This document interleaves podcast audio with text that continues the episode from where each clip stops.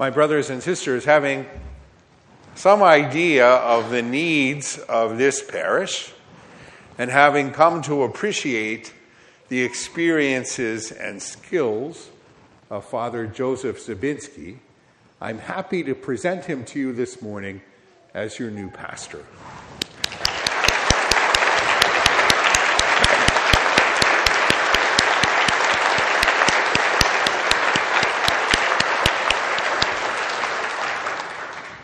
How wonderful to have Father's parents here and family representing all of those people that have really helped Father to grow into his vocation. And I, I know that all of you have already had an important role there.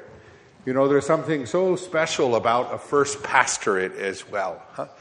So uh, you can all think about your first loves, and that's kind of what is going to always be throughout his many years of ministry that's going to be Father Zabinski's experience with all of you. So I, I thank you for the ways in which you've already uh, shown to him your love and the ways that you're molding him into uh, being such a great shepherd.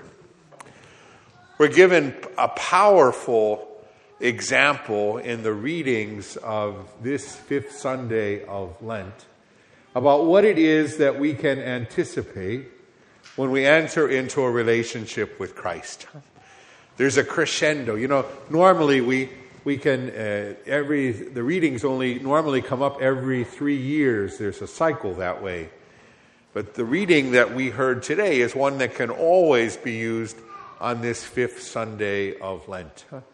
You can imagine, especially for those who are preparing for the Easter sacraments, especially for baptism, how important it is that over these last three weeks, they would have been hearing that gospel of Jesus' encounter with the woman at the well and, and Jesus talking about the life giving water that he would be able to give.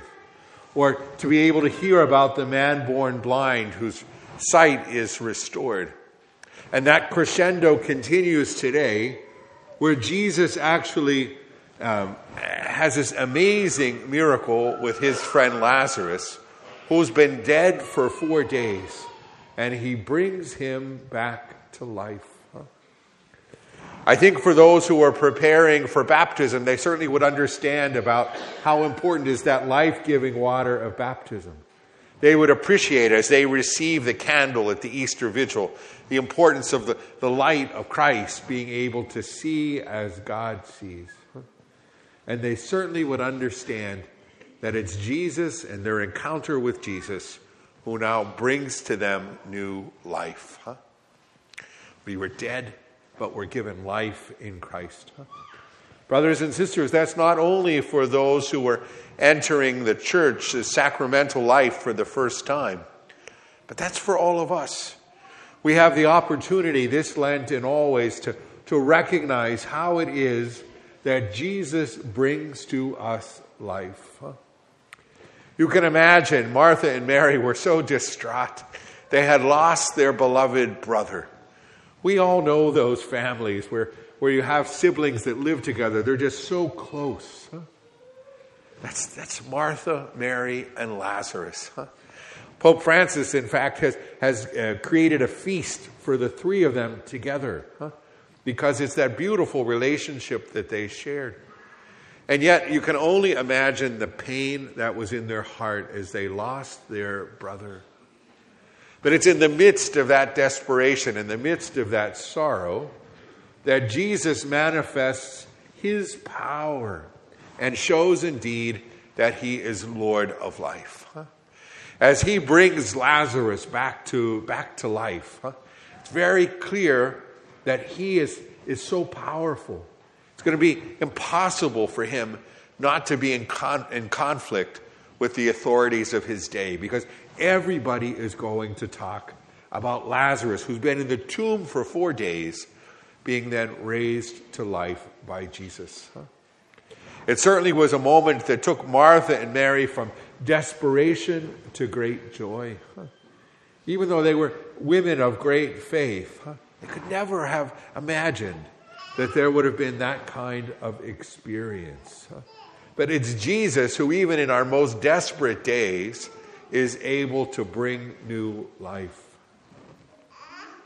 Throughout Lent, my brothers and sisters, I suspect that you've all had that opportunity to consider uh, who you are from the very first day of Ash Wednesday as we reflect on the fact that we are dust and unto dust we shall return, as we hear that call to turn away from sin and to follow the good news of the gospel, to accept the gospel. Huh? As we reflect on our own lives, we know that there's death to sin in each one of us. Huh?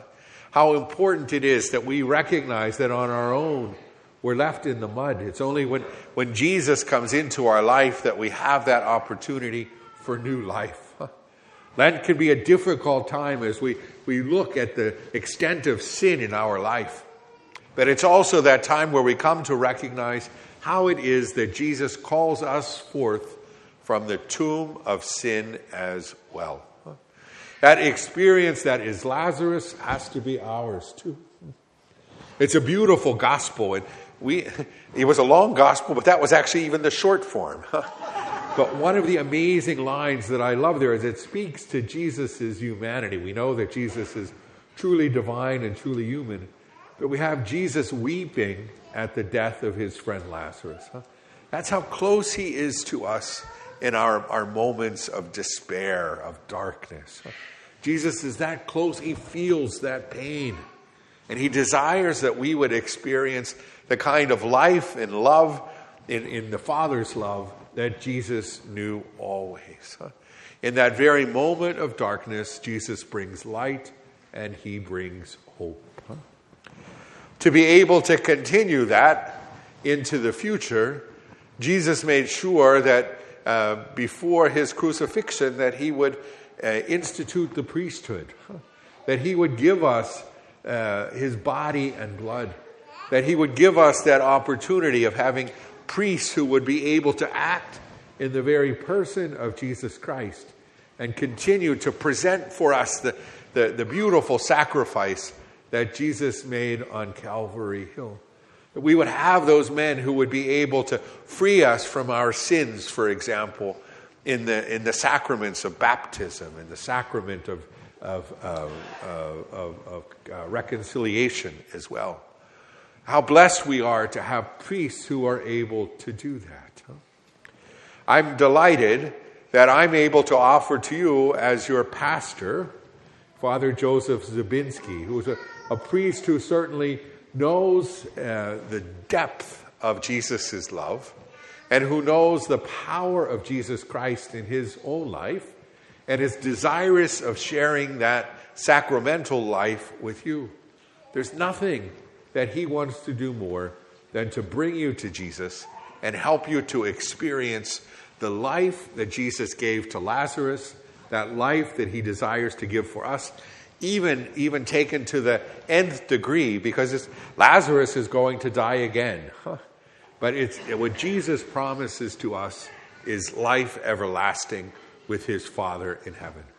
I'm delighted that you'll have a pastor who will be able to lead you to Jesus in that way, who will be able to bring hope into uh, those times in your life where you experience darkness, who will be able to uh, bring you into an encounter with the merciful God each time you celebrate that sacrament of reconciliation, who will be able to nourish you with the Lord's body and blood each time you come for Mass. Huh?